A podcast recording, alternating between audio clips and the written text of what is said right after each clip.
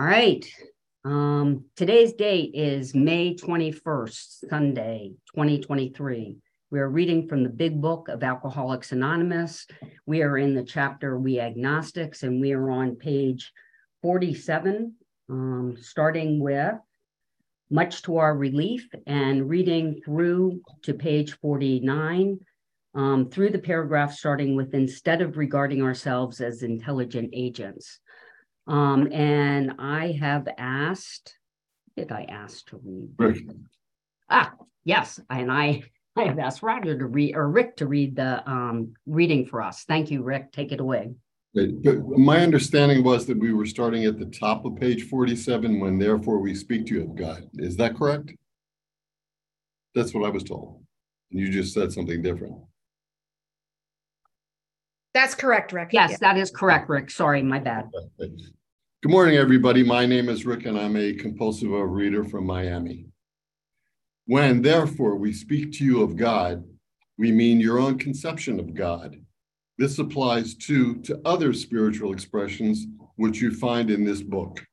Do not let any prejudice you may have against spiritual terms deter you from honestly asking yourself what they mean to you. At the start, this was all we needed to commence spiritual growth, to affect our first conscious relation with God as we understood Him.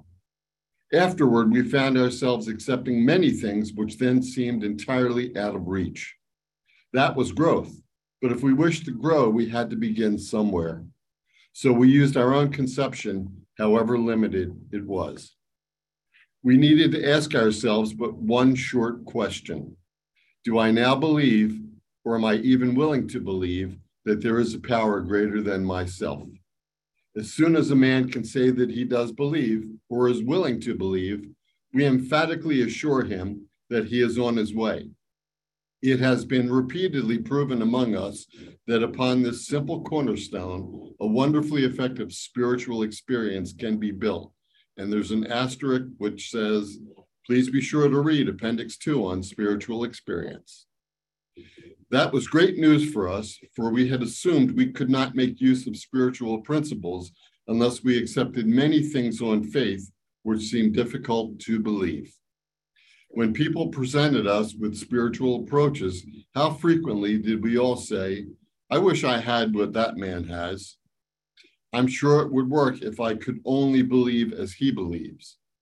But I cannot accept as surely true the many articles of faith which are so plain to him. So it was comforting to learn that we could commence at a simpler level. Besides the seeming inability to accept much on faith, we often found ourselves handicapped by obstinacy, sensitiveness, and unreasoning prejudice. Many of us have been so touchy that even casual reference to spiritual things made us bristle with antagonism. This sort of thinking had to be abandoned. Though some of us resisted, we found no great difficulty in casting aside such feelings. Faced with alcoholic destruction, we soon became as open minded on spiritual matters as we had tried to be on other questions. In this respect, alcohol was a great persuader. It finally beat us into a state of reasonableness. Sometimes this was a tedious process, we hope no one else will be prejudiced for as long as some of us were. The reader may still ask why he should believe in a power greater than himself. We think there are good reasons. Let us have a look at some of them. The practical individual of today is a stickler for facts and results. Nevertheless, the 20th century readily accepts theories of all kinds, provided they are firmly grounded in fact. We have numerous theories, for example, about electricity. Everybody believes them without a murmur of doubt. Why this ready acceptance? Simply because it is impossible to explain what we see, feel, direct, and use without a reasonable assumption as a starting point. Everybody nowadays believes in scores of assumptions for which there is good evidence, but no perfect visual proof. And does not science demonstrate that visual proof is the weakest proof? it's, it, is being constantly revealed as mankind studies the material world that outward appearances are not inward reality at all. To illustrate, the prosaic steel girder is a mass of electrons whirling around each other at incredible speed.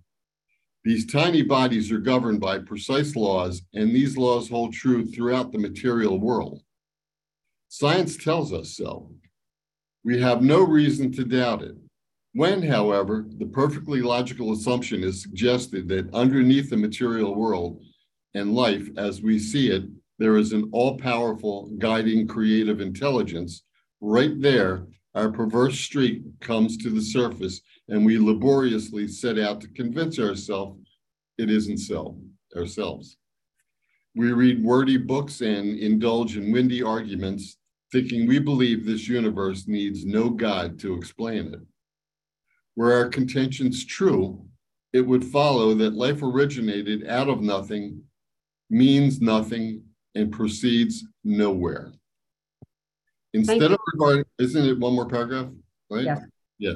Instead of regarding ourselves as intelligent agents, spearheads of God's ever advancing creation, we agnostics and atheists chose to believe that our human intelligence was the last word, the Alpha and the Omega, the beginning and the end of all.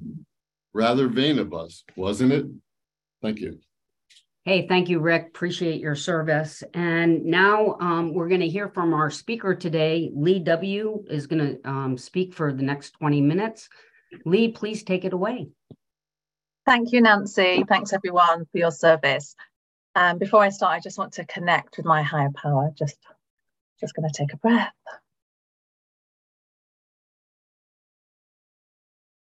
And I had to actually write down connect with God at the top of my sheet because as you'll hear, this, this I really resonate with the chapter We Agnostics, and it's still a, a daily practice to hand my will and my life over to a higher power.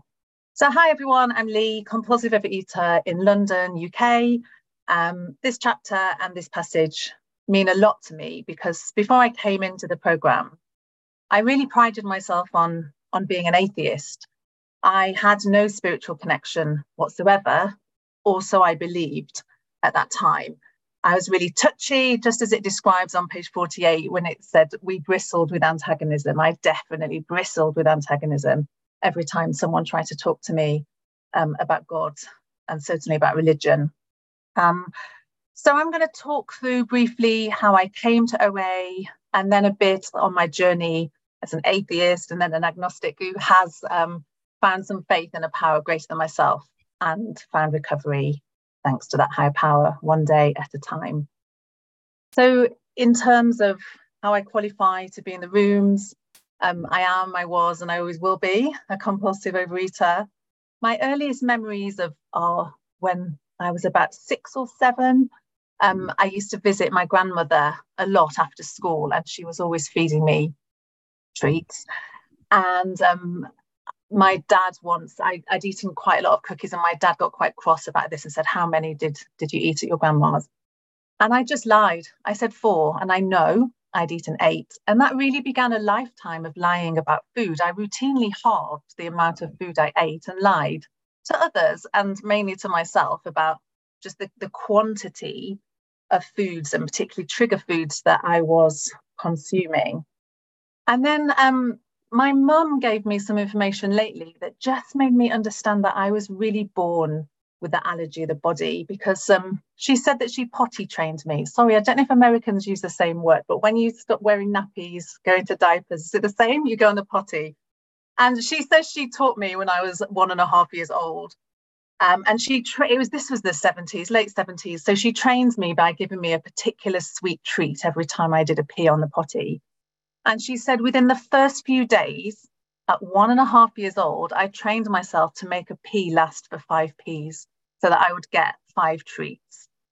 Um, so I just realized with this, I mean, now I, when she told me this, I could smile and be grateful for the knowledge, but it just showed me that certain foods, certain substances did something to me from, from literally from being a baby.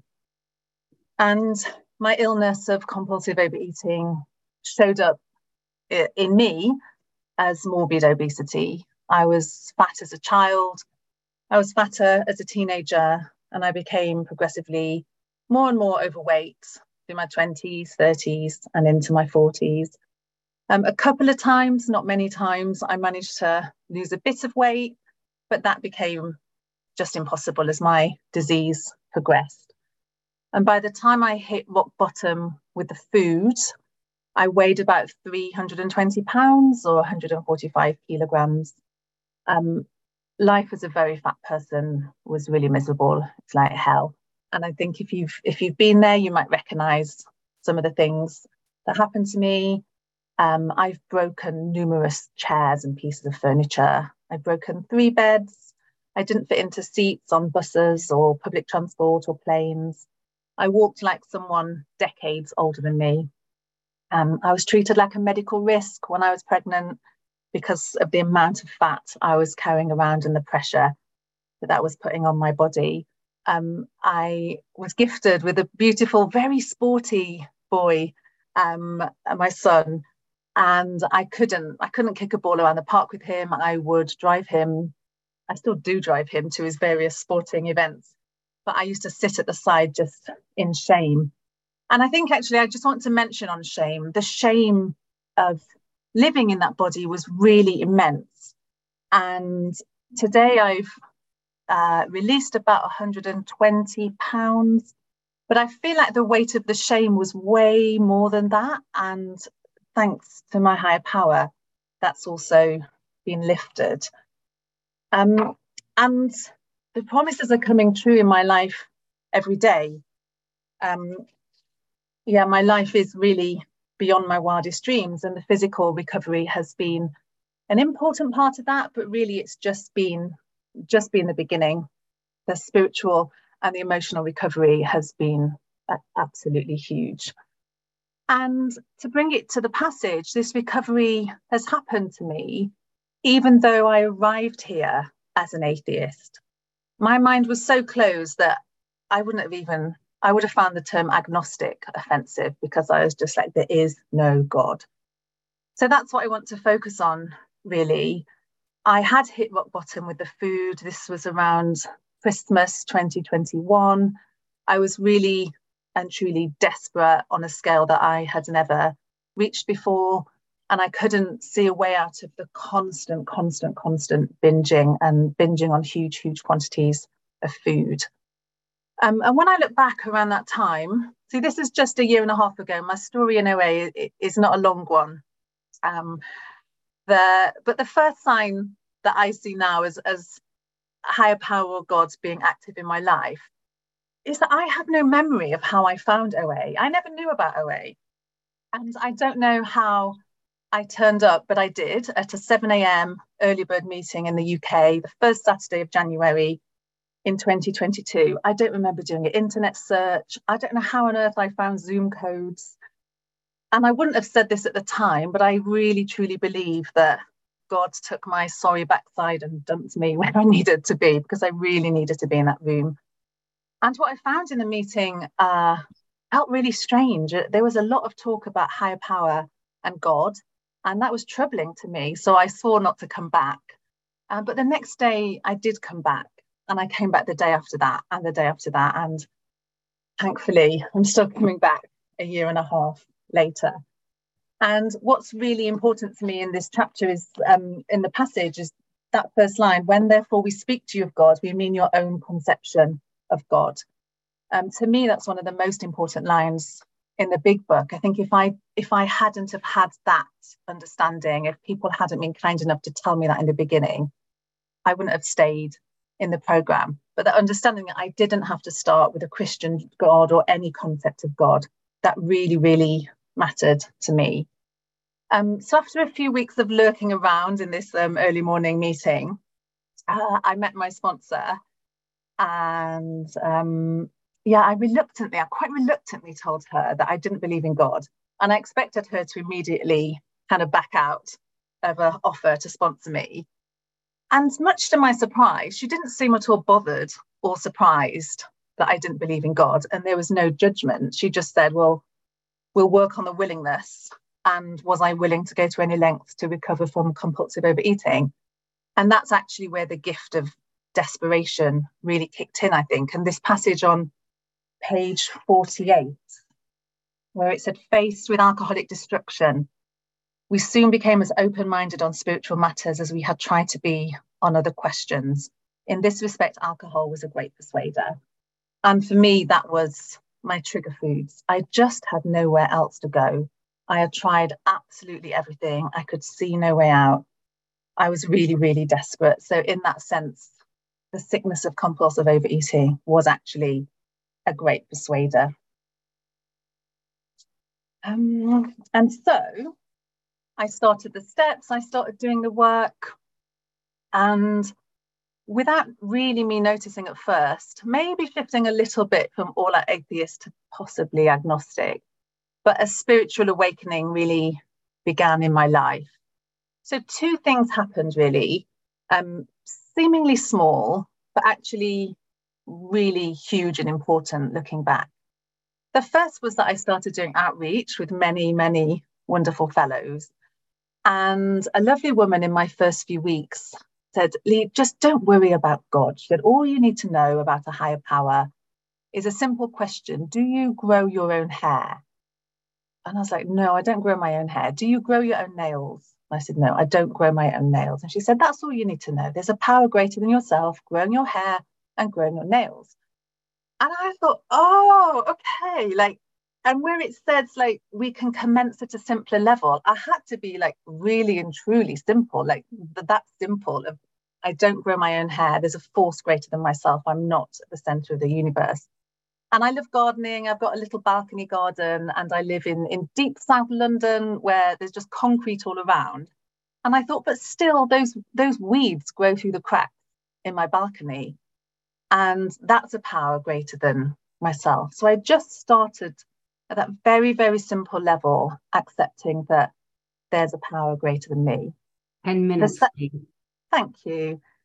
Uh, the second thing that happened was it was a kind of shift uh, in the journey of my acceptance of this power that I decided to accept gifts, to stop seeing coincidences in life and to start accepting them as gifts from the universe. So, in about June and July last year, for about two months, wherever I turned, I saw feathers like everywhere. I'd go for a walk in the street, there'd be a feather in my path. I'd be in a park, there'd be a feather. Um, and I just thought maybe they're just gifts from the universe. And once I kind of saw them as that and accepted them as that, it was a real, yeah, it was a real moment in my journey of, again, accepting that power greater than myself. And truthfully, even now, right now, today, that's all I know. There is a power greater than me. It's not me. It's all I know and it's all I need to know. And sometimes now I call it goddess, I call it nature, I call it the universe. I personally don't feel I need to understand it. I just accept its existence. And that acceptance is key. And the acceptance of a higher power is a miracle in my life. So I really was everything that this passage passage suggests. I was giggling away at the um, the inter windy arguments, thinking that I could explain the universe. And also, even worse, thinking that it was my job to control that universe and to control the people in it. Um, and as it says there, I chose to believe that my human intelligence could have the last word. I was really always a, a thinking person, living in my head and not living in my heart. But even in my thinking state, I knew I needed to get out and stay out of the food. And that's what it was again, that desperation. Um, I was willing, willing to believe that there's a power greater than me. It started with wanting to get out of food. And now it continues one day at a time because my life is immeasurably better with God in it. And I hand my will and life over to the care of a God of my own understanding every day. Um, so I just wanted to say like what that means in practice because I'm I'm quite a practical person, and I think especially for newcomers, sometimes it, it's hard to think, okay, what does it actually mean So the things that it means to me is number one is prayer and meditation. And prayer doesn't feel natural to me because it wasn't how I was brought up. You know, going from an atheist to on my knees in prayer was a huge, huge leap. Um, I personally do a lot of two way prayer, of writing to my higher power, pausing, reflecting, and writing back. I sometimes write or say my own prayers. I use the third and the seventh step prayer quite a lot. I say them at least once every day. And really, there's prayer for me in the pause. And that is, um, it's a journey, and I'm still learning to pause and respond rather than react. And if there are other parents here, I think you might um, understand that as well. That sometimes when my kid is winding me up, I'm really learning to, to pause.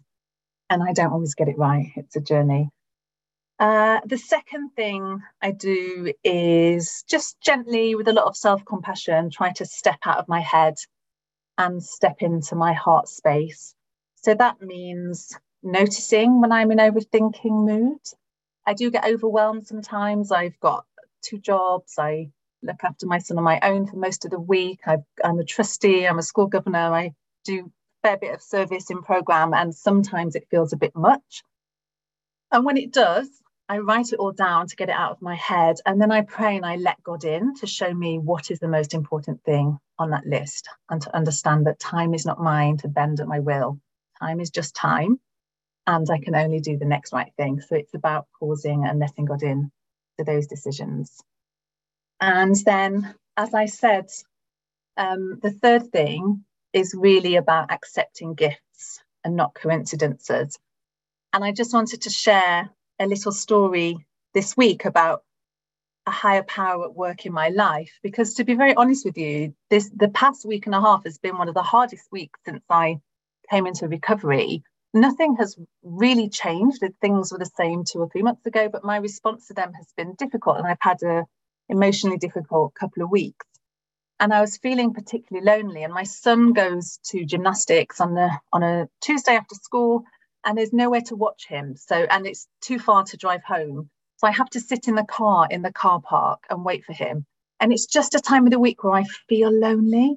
And this week it just got too much. And I called my sponsor in tears and um, she gave me some love as she always does. And, um, you know, I went to, I got out the car, went to meet my son.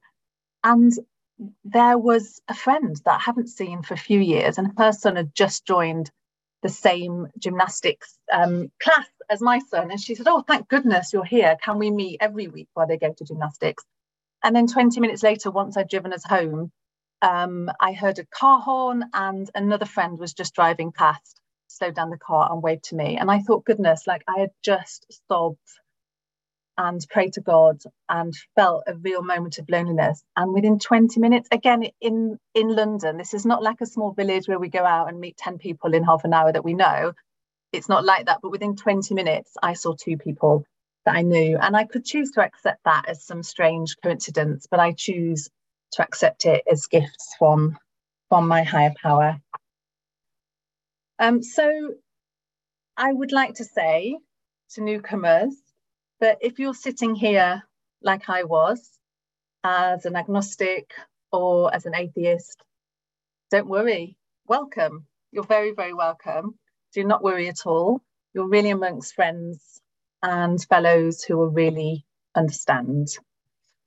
Um, the truth is that, as we sometimes hear in the rooms, if I walk to God, God runs to me. If I take a tiny, tiny baby step, towards God. God takes a huge, giant leap towards me. And what I find really comforting and what's been my experience is that we are just as likely to experience a spiritual awakening as an agnostic as we are if we followed a particular religion our whole life. Not having a full faith in a particular God does not stop us from having um, a spiritual awakening or spiritual experience. And I needed God. I didn't know how much, but I really and truly needed to connect to a power greater than myself in my life.